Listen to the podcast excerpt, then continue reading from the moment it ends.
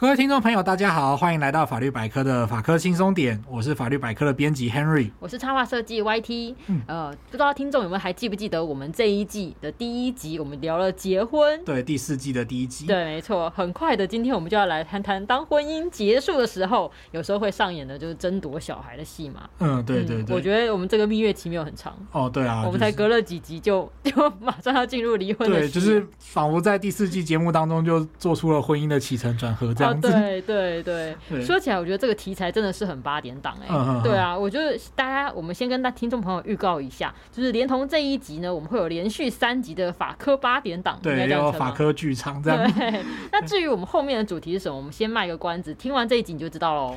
对，那这一集节目呢，嗯，我们会从各种就是你看得到的那些连续剧，我们先讨论一件事情，就是抢小孩的戏嘛。嗯嗯。对，来让听众朋友了解到，就是说，当一对怨偶分开的时候呢，如果他们牵涉到小朋友的话，会有哪些法律问题？这样子。嗯。那听完这些之后呢，呃。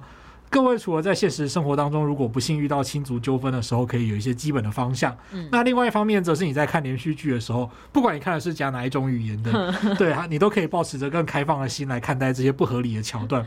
对，然后我觉得抱持这种吐槽的心境去看的话，就是会越看越好看这样子。哎、欸，真的、欸，就是我每次回老家，然后跟我妈一起看，然后我都会忍不住就碎嘴说啊，这边怎么这样演？啊，这不就很奇怪？或者是帮他们讲一些设计对白，然后我妈就会就是跑上去睡觉这样。然后我觉得你破坏了他的那个看剧的气氛。对，然后我就觉得说我真不孝。可是那种东西就是你一看你就一定会忍不住吐槽这样子。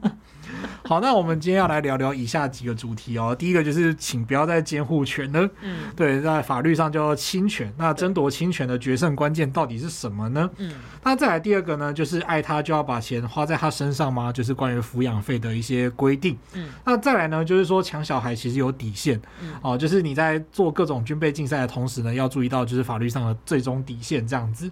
那第四个呢，则是我们会简单聊聊，就是呃，当两个人离婚的时候，小孩应该要跟谁姓的问题。嗯，好啦，虽然前面我那边我这边嘻嘻哈哈的，对，但是离婚这件事情，我觉得真的也是蛮棘手的，因为我觉得就有很多事情要处理，尤其他有两大棘手的地方，就是一个财产跟小孩嘛。嗯，那今天这一集呢，我们就先不讨论财产部分，财产之后就是可能会开另外开一回跟大家再聊一聊。对，这次还没有特别讲财产这样。嗯、那呃，好了，虽然我们一开始就是说，呃，的确我们是希望吐槽某些连续剧的剧情，但是实际上这个问题就是发生在现实生活当中都是呃非常严肃跟困难的。嗯就是发生在别人身上是喜剧，发生在自己身上可能是悲剧。哦 天哪！啊，没有没有喜剧啦，对对对，一直一直就是被八点档影响这样子。好，没有没有回来。回来八点档的时候真的是还蛮好笑。对，演的表表现表现的形式有点太过头了这样子。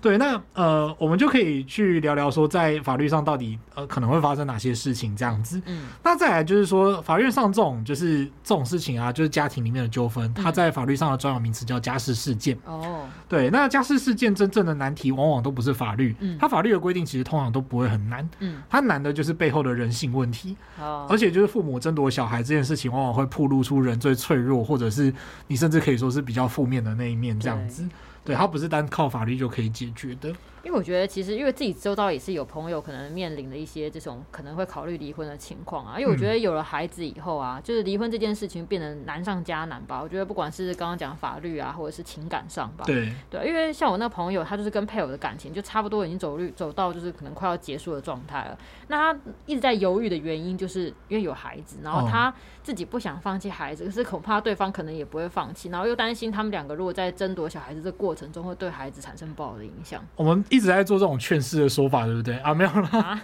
对，那我之前就是看了一部韩剧的台词，嗯，啊，对，著名，我个人没有看过该韩剧这样子。嗯、这部韩剧叫做《海岸村恰恰恰》这样子。哎、欸，我听过哎。哦哦，真的哦。对。它里面有一段台词，就是我看到我也是蛮有感的。嗯。对，他说离婚不是错事，就像结婚一样，只是人生中的选项。哦，我觉得这句话讲的很好哎。嗯嗯，因为我自己也常常这样觉得，就是很多事情其实。都有时候是无关对错什么之类的，都其实它只是一个你做的选择。对对对啊！而且我们刚刚讲到嘛，就一开始可能会结婚，是就觉得两个人可能很适合啊，或者是任何的其他的原因，然后就决定结婚了。那当初结婚如果是适合好了，就算当初适合，可能现在隔了几年后或隔了一段时间，就是现在也不一定适合啦。当然也不是说。呃不适合就一定要分开，只是在不适合之后要怎么继续相处磨合，就是要靠双方。如果万一真的不行，然后还有一个小孩子，勉强硬凑着要这样过日子，真的是好的吗？对啊，就是变成什么相看两相厌。对啊，对啊，因为剩下的人生路，大家都好像过得有点痛苦。对对对，这样也不知道是不是好的。嗯、那回到今天我们要聊的这个离婚关于小孩的问题啊，嗯嗯嗯，因为像常常看到八点档里面都说要争夺这个小孩的监护权，嗯、我现在也被你们影响，我已经知道他们这不是叫做监护权了，这个叫做侵权。嗯、对，对啊，每次看到那种台词就是什么如意。你拿了钱就算了，为什么你还要孩子的监护权呢？哦，这个我不行，就是呃，拜托你们可以找一个就是外部的顾问来了解这件事情。你可能看到这边是不是就一秒出戏？哦，对啊，就是啊，没有啦，这不是叫监护权啊，这样，然后多少年前的说法了，对啊。哎，那我好奇的是，就是因为像那时候朋友就有跟我聊嘛，那。我印象中，哎、欸，如果父母双方都想要小孩的话，那侵权归给谁是怎么判定？因为我印象中就是有些人会觉得说，哎、欸，好像是看谁赚的钱比较多就稳赢吗？这样子。其实也没有，代志不是大概搜寻也很简单，这样子，嗯、就是侵权该归父母哪一方？嗯，呃，通常是父母啦，因为我们过往最常遇到的都是父母的事情。嗯，那因为同性伴侣。他们有没有办法共同收养一个小孩？目前还在法律上就是有一些争议跟难题。嗯，所以这个部分我们先略过不表。嗯，我们先聊父母本身的问题，这样子。嗯，那到底该归父母的哪一方，其实是需要考虑很多哦。就是如果说夫妻在离婚的时候，对于小孩的侵权就是都有共识的话，那其实是最好的、最 OK 的状态。啊、但是通常会遇到就是有争议嘛。嗯。那有争议的话呢，就是可能要就是要打去练武室打，就是没有啦，不是练武室是法院。对，要打就上法院去打这样子。那如果说接下来同性伴侣如果可以收养小孩的话，在他们要离开，然后分开彼此，然后呢？呃，这个收养的子女还是未成年的话，他们也会遇到一样的问题哦。嗯、那法院在酌定侵权的时候呢，需要综合考虑到就是双方争取侵权的动机哦，动机、呃、动机很重要。对，嗯、到底呢，就是你要不要让我们家但胆改用会被塞端这样子？对，如果是为了这种就是坦白说有点成年八股的原因的话，就是呃，不见得真的那么有效这样子。哦、对，那再来呢，就是会面交往的友善程度啊、嗯呃，就是你去看小朋友啊，然后你。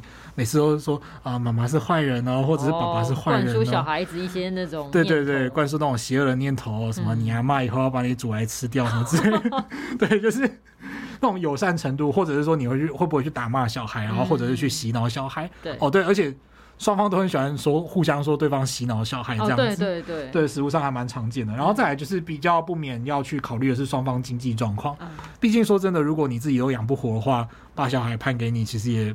嗯，不太好这样子，嗯，小孩子可能也会很辛苦。对对对，那再来就居住环境的优劣，还有一个比较重要的是子女想要跟谁在一起，嗯，跟谁在一起这也蛮重要的，嗯，哦，所以呢，这其实偷偷离这些所有的因素呢，它其实都是要寻求一个东西，叫做未成年子女最佳利益。哦，对，那未成年子女最佳利益。被考量进来之后呢，才能够决定说，就是侵权应该归属于哪一方。哦，所以这样听起来，它是一个很综合的考量。对，它是一个综合性很多的因素。对，所以你不可能就是找到呃一个绝对的标准，就是说这样子一定就是不可能说只看谁赚的钱多。对对对对对，然后你不能说哼，咱单嘎的是做钱做好嘢，我贵啊进公司，可能领导一定爱荷兰起安呢。对，就是没有这回事。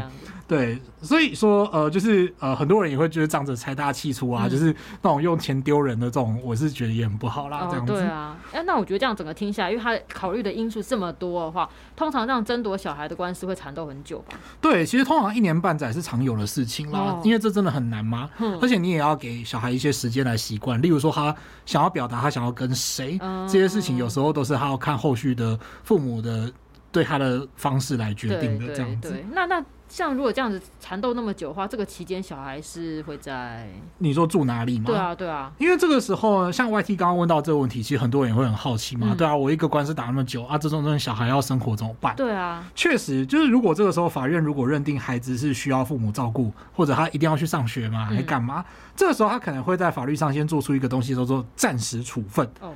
暂时处分是就是在家事事件里面有一个暂时性的呃暂时的处置措施，可以这么说。嗯，嗯他比方说他会先约定说哦、呃，比方说先跟爸爸或妈妈住，嗯，那这个人就会担任所谓的主要照顾者。嗯，另一方呢则可以去探视，然后再遇到某一些特别重要的权利义务事项哦、呃，那比方说子女真的要去当童星啊，要签约出道，这个时候需要两个人来同意未成年人签约之类的。哦。对，也有可能是做这样的决定。因为等于是还没有确定要把小孩子交给谁嘛，那所以在这个时候先做暂时处分。那如果万一碰到很大的决议的时候，再用双方都要可能去讨论。我刚刚讲的状况是可以说是一种共同行使侵权的状态，这样子。嗯哦、对，不过他不可能就是每个礼拜一、三、五跟妈妈住，二、四、六跟爸爸住，然后礼拜天的话再两个人抽签。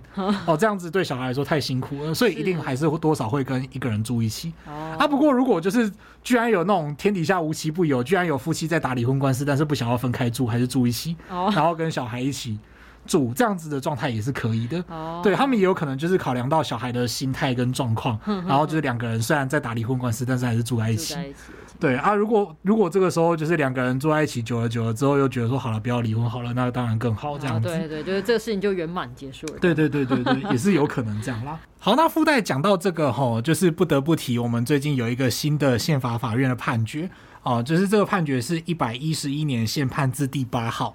它涉及到的就是之前呢，有一个呃台湾的空姐，然后跟意大利的先生就是去争夺小孩的侵权的事件这样子。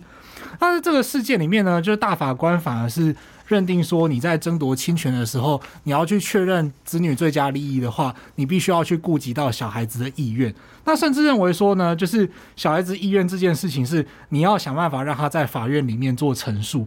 那其实实务上就是说，让小孩在法院里面陈述的话，会产生很多问题嘛。这问题包括说，诶，小朋友到法庭上的时候可能会觉得紧张啊，然后他被迫选择在爸爸妈妈之间挑一个的时候，他会有那种心理压力，可能会造成他的阴影之类的。所以这个宪法法庭的判决呢，它其实受到蛮多批评的。这个也是呃额外跟各位听众朋友补充一下，这样子。哎，那所谓像我们刚刚讲的，不是不叫监护权，叫侵权。那这个侵权到底是指对于未成年子女的哪些权利啊？呃，与其说监护权不好，不如说就是因为监护权其实是父母以外的人啊对小孩去行使类似的权利的时候才会叫监护这样子。嗯、那法律上如果单纯讲侵权的话，它是用来表示父母对未成年子女的养育照顾的权利义务这样子。它涵盖的范围非常广。哦，像刚刚 YT 讲到的，就是一般来说，我们可能还会有说贯称是在争夺孩子的抚养权啊，哦、对，然后或者是监护权。好，我不要再翻白眼了，这样。对，那它其实包含的范围呢，还有包括就是说，呃，它可以分成身份上的照顾，嗯，然后包括说父母对小孩的居住地决定权，哦，哦，要住哪里，然后小孩子被带走了，他要请求对方把孩子交回来，啊、哦，交还孩子的请求权，嗯，然后小孩子做错事情的一些适当的惩戒权。然后再来就是未成年人做一些法律行为的同意或代理权，嗯，啊，例如说我们以前呃在旧法时期，呃未成年的话，你要结婚需要父母同意才可以结婚吗？哦、那像这个同意的权利也是一种侵权的展现，这样子。嗯、那再来呢，在财产上，我们刚刚讲的就是同心出道啊、签约之类的嘛，啊，或者是购买啊、租赁房屋，或者是管理孩子的特有财产。这些就是你都可以说这是侵权的范围，这样子。对，那当然你也要就是抚，实际上去抚养啊，照顾小孩这样子。所以呃，就是才会，所以才会说，就是一般讲监护权其实不太精确。嗯。啊，不过必须要注意哦，有些听众就会举手说，哎，不对啊，就是 Henry 那个很多我看网络上很多律师也都是写监护权呢。对啊，就是。我不知道刚刚在模仿什么 啊，总之就是对，的确可能大家会有这个疑虑啦。哎，那为什么会有一些律师就是在谈话或者是文章里面去使用监护权？嗯，其实说真的，就是他只是体体贴你而已。哦，我也在想是不是这个原因，就是方便大众理解这个。对对，就是他只是在体贴各位听众而已，他没有特别要去像那种讨厌的小老师一样那边纠正你，就是说，哎，这个不对哦，花叉叉不是监护权哦，是侵权。对，他就方便跟他的受众沟通这样子。那。他实际上在法庭或者是诉状里面，他一定会去使用正确的用语。嗯、这边也是跟大家澄清一下，这样。嗯，诶，那假设就是小孩的侵权啊，最后法院把他判给了其中一方嘛，那另外一方是不是还是需要付抚养费啊？因为我觉得想说。他毕竟也是小孩的父亲或是母亲呐、啊，那应该也不是说离婚了就完全对小孩不用负半点责任吧？哦，对，YT 问到一个蛮好的问题，嗯，对，没有错，就是呃，如果你没有争取到亲权，就不用付抚养费，嗯，这个话其实是一个蛮常见的误会，这样子，嗯、因为父母离婚这件事情不会影响到父母对小小孩的亲属关系，嗯，也就是说，呃，假设我们今天是配偶好了，嗯。互互为配偶关系，嗯、那我们解除配偶关系之后，我们的小孩一样，就是我们的，一他一样是我的小孩，啊、也一样是你的小孩，这中间不会有任何的差别，这样子。嗯、对，所以说，呃，侵权跟抚养义务就是不一样的事情。嗯，你不能说，哎、欸，那既然我没有争到侵权，那这样我不要养了哦。对对对，就是即使法院最后决定只有一方有侵权，另外一方面是，呃，另外一方也是要负担抚养费的。嗯。哦，顺带一提啊，就是讨厌的小老师又来了，这样子。他法律用语是扶养，就是扶老太太过马路的那个扶。怎么写？就是一个手，然后旁边一个夫。哦，对对对，他不是抚，他不是爱抚或者是抚慰的那个抚。这个抚的话就是提手旁，然后再加一个无嘛。对，他不是那个抚这样子。哦，对对对。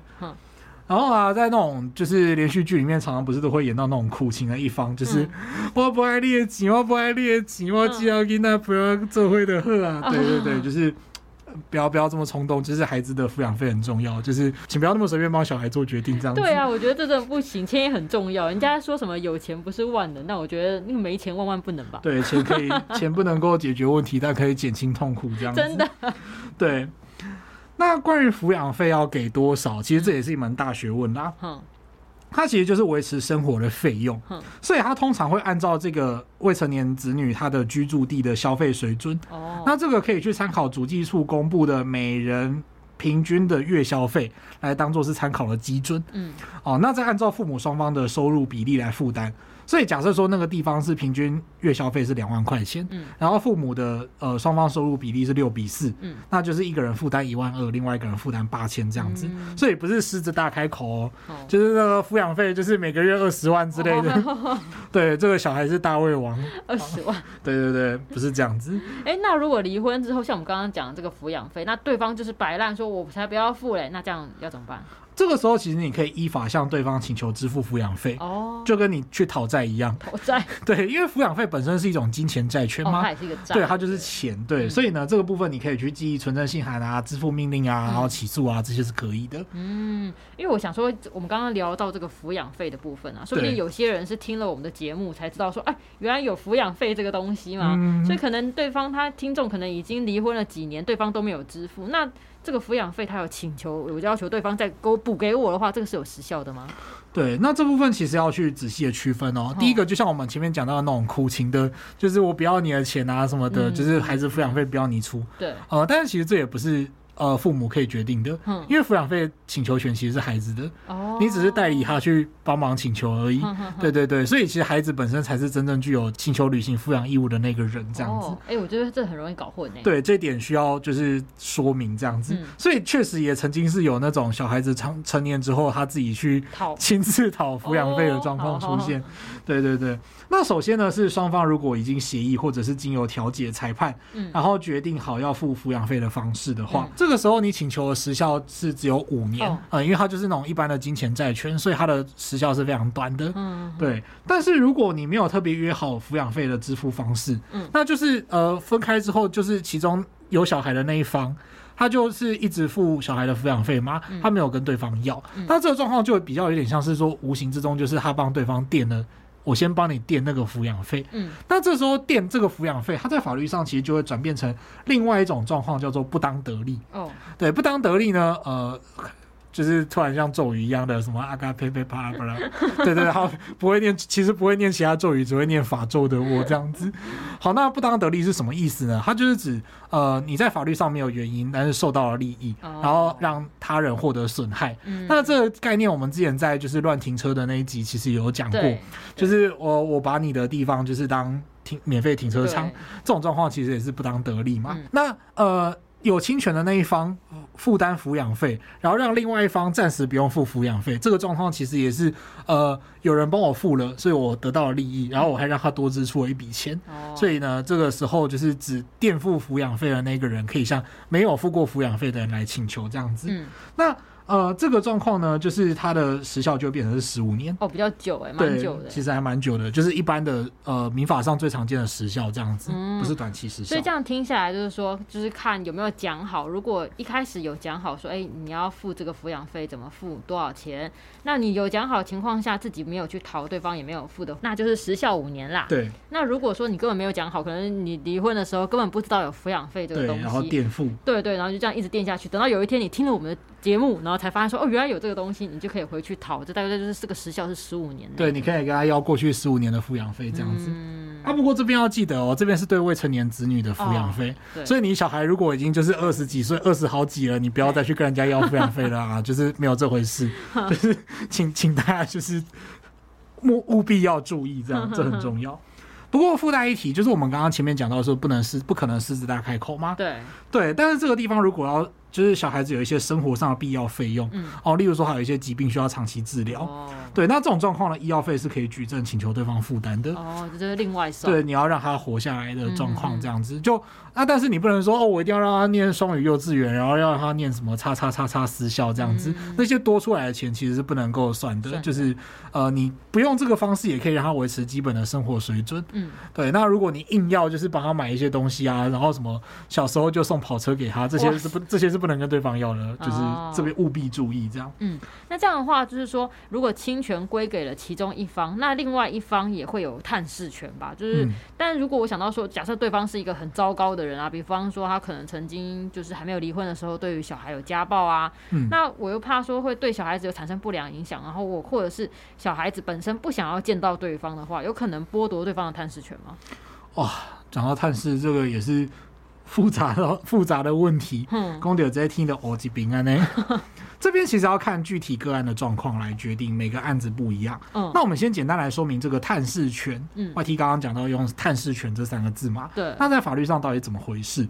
法律上的正式名词呢，叫做会面交往权。哦，会面交往。对，就是哦，不好意思啊，我们就是很喜欢把面交 把什么事情都讲得很复杂。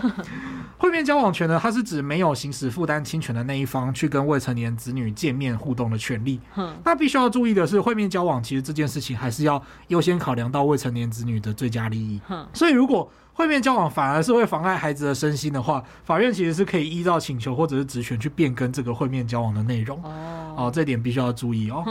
那会面交往的方式呢，可以由双方协议，或者是向法院申请订定。比方说，你们什么时候可以见面啊？然后什么时候可以讲电话？然后什么时候可以视讯？嗯，那这段期间能不能带出去玩，然后带去过夜？嗯，这些细节呢，就是都可以双方就是先讲好这样子。那如果说会面交往的那一方没有确实遵守当时的协议哦，比方说就说暑假住一个月，嗯，就他每次暑假的时候都过两个月才把人送回来。哦，对，那这种状况呢，就是。呃，有侵权的那一方可以要求法院，就是说去调查会面交往的状况，然后并且就是劝喻这个会面交往的人要按照协议来做。哦，就是当初怎么约定的，你就应该要按照那个约定这样。对，没有错。嗯，那 YT 刚刚第一个问题就是遇到说，呃，如果探视方会有家暴的问题。对啊。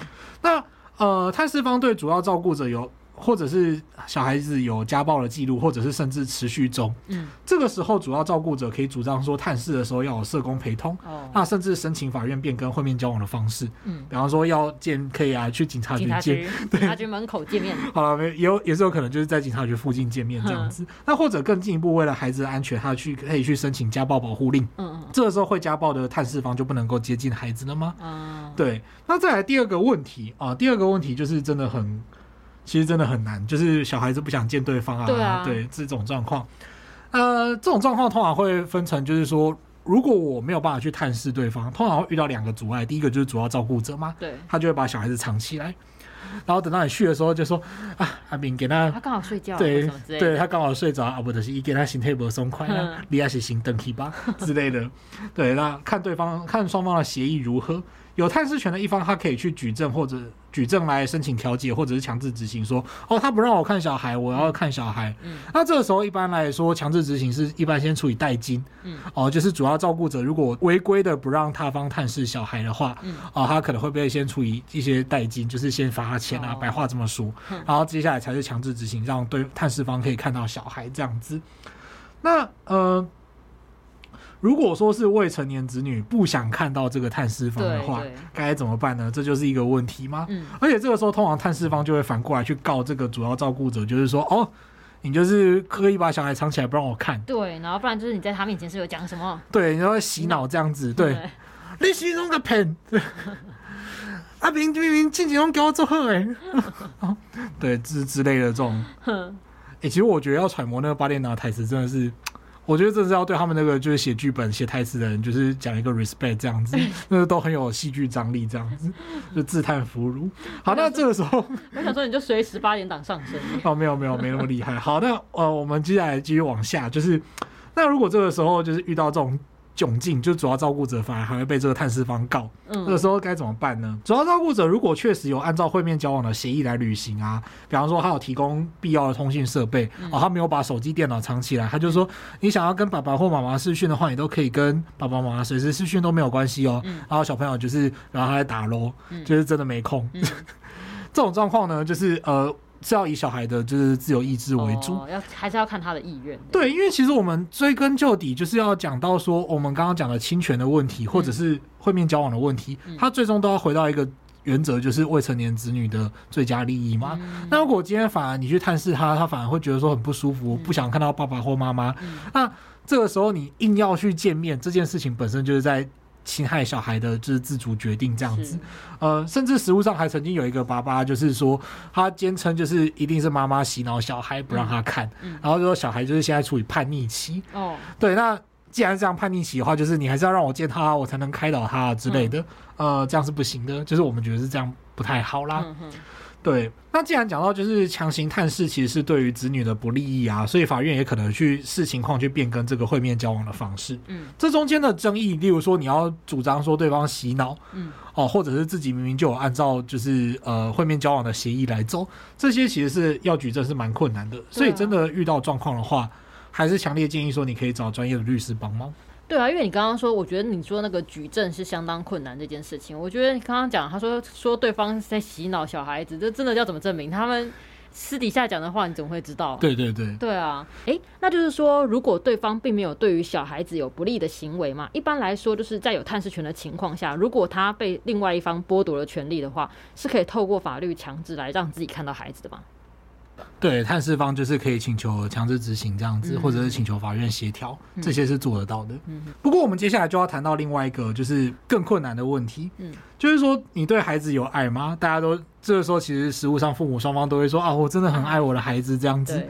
嗯好，那至于是不是真的很爱孩子，还是你只是迫于你父母的压力，就是说什么我们家一定要有后啊，或者是怎么样之类的，这都是不得而知啦，不得而知。嗯，实务上什么例子都有，他其实还是有一个最终底线，就是你不能够不得不择手段这样子，你不能够不择手段。实物上呢，曾经会有父母啊，就是刻意把未成年子女就是藏起来，嗯，然后干涉他方会面交往的权利，他甚至可能会带孩子去其他国家。就是直接带去周游列国啊之类的，反正我就是不要让你看，oh. 我就是从此要生活在国外这样子。呃，那这样子的状况呢，其实是在法律上会有很严重的后果。嗯，呃，针对未成年人的话，其实刑法有规定哦、呃，就是你不管是使用暴力啊、胁迫啊、诈术，或者是甚至是用和平的方式，嗯。诱拐未成年人离开家庭，或者是有其他监督权的人，嗯，这个在刑法上叫做掠诱罪。哦，掠诱罪，这个掠是大略、大概的那个大略的略，嗯、然后诱呢是引诱的诱。嗯，那这个掠诱罪呢，它是为了保护这个家庭的圆满关系，然后还有家长或其他人对孩子的监督权。所以说，如果父母还没有协议好亲权的分配，或者是法院还没有把呃，任何一方就是裁定成侵权人之前，嗯、原则上呢，双方会共同行使孩子的侵权吗？嗯、我们前面有聊到过。对。那这个时候，如果其中一方擅自把孩子藏起来带出国，嗯，这个时候是对于另外一方行使侵权的侵害，这个时候他就会构成犯罪行为。哦，哎、欸，我觉得这真的要注意一下哦，因为其实像我们前面聊到啊，有时候可能双方即使离婚了，但是在这个拥都拥有小孩侵权的情况之下，这样你即使就是讨厌对方讨厌的要命啊，嗯、你看到对方又想把对方大卸八块的情况之下，这么凶吗？对啊，有些人哦，有些人那个离婚真的是弄得很很难看，哦、就是可能变变像仇家一样，嗯、对啊，但是。对方如果没有对小孩子不利，而且也拥有侵权的情况下，因为大人之间这样，你跟对方之间的纠葛，然后把小孩带走不让他们见面，这真的就很容易触发了。哦，对对。不过这个地方也是要注意，就是不是动辄得救啦。比方说，他只是带小孩去外县市玩三天，嗯、这种状况可能就不会是被认定成是掠幼罪。应该说是那种刻意，就是都唯独你，然后把他带的远走高飞。对，然后如果那种长期出国那种状况的话，嗯、就是需要注意这样子。嗯那其实像我们在小聊一下的第十一集里面啊，就是关于法官的判决附记事项，他其实有聊到第一个就是，呃，我们那一集的节目里面的实例有聊到过一个家事法官吗？对啊，他写给孩子的一段话。嗯，那其实父母离婚之后的态度跟处理方式是会真切的去影响到那个孩子的一生。这样，虽然讲到离婚，很多时候是那种决裂啊，然后争吵不休的状态。那呃。但是如何在最后的最后保持最后一丝理性，就真正为了孩子的利益着想，而不是把它当成是战利品？嗯，因为如果你这样子吵的话，反而会让孩子觉得说父母为什么为了自己争吵？对，那担心自己是不是做错什么事情？对，那对他的人生来说，真的就是一生的阴影这样子。嗯、所以如果呃，再次还是要在此还是要就是呃，奉劝就是所有的听众，就是如果遇到身边。遇到这种事情，或者你自己遇到这种事情的话，嗯，就是还是要为孩子的利益着想，这样子，在最后这个阶段呢，尽尽量就是尽全力的冷静，然后寻找律师或者是其他专业人士啊，例如说智商师之类的协助，然后把情绪跟法律问题整理好，这样子，这真的还蛮重要的，真的真的。对。哎、对了，那所以虽然现在从父姓从母姓是可以选择的嘛，但是在台湾根深蒂固，主要还是都是大部分都是从父姓比较多。像我周遭很多人都还是从父姓。那假设就是小孩子本来就是跟对方姓，那后来离婚以后啊，法院可能也判了侵权交给我的话，那未成年子女的姓氏可以改成我的吗？这个时候呢，呃，他会牵涉到就是一个人这辈子可以改多少姓吗？嗯，对，这个要可以回去看姓名条例。嗯，就好比说之前就是有人为了吃寿司郎，然后改名叫鲑鱼一样，哦，对，就是大灾问这样子。嗯，那呃，父母在办理子女出生登记的时候呢，就是可以先决定子女的姓氏，在子女成年之前，父母可以代代替他改变一次。嗯，那成年之后，父子女可以再自己变更一次。嗯，原则上是这样啦。但是如果父母在为呃，子女还没有成年之前就离婚的话，他们对于呃是否更改未成年子女的姓氏又没有共识。嗯，在这种状况下呢，因为小孩子这个时候还没有办法自己决定自己要姓什么。对，那父母能不能向法院申请去更改未成年子女的姓氏呢？答案是可以。哦。对，那要不要准呢？则是法院来决定嘛。Oh. 对，通常都是要看法院。那法院到底要看什么事情呢？嗯，他会看说，呃，是不是对子女有利嘛？嗯、那他要去评估的就是家庭状况，嗯，然后亲权的行使，然后跟子女人格成长之类的整体情况，嗯，哦、呃，例如说。如果说只有一个未成年子女，但是他的哥哥姐姐，他会想要跟他哥哥姐姐同姓，嗯，呃，不然他就会觉得说有隔阂啊之类的，哦、对，对，那或者呢是说，呃，这个孩子就是注定是要，就是已经决定好要跟谁了，嗯，那他又自己表达出他想要跟爸爸姓或者妈妈姓的意思，嗯，这个时候呢，虽然他还没有成年，他的认知跟思考能力可能还没有那么成熟，但是他还是有自由意志的嘛，嗯、这个时候他的自由意志也会被考虑进来，这样子。哦我觉得这对于未成年子女，法院真的要考虑的，真是蛮多的。嗯嗯。对，如果子女成年了，是不是就可以自己决定了？对对对，是可以自己决定的。嗯。好，那我们简单来复习一下今天的内容哦。好，那第一个呢，就是关于就是贯称的监护权，它实际上叫做在法律上广义来讲叫做侵权，就是指。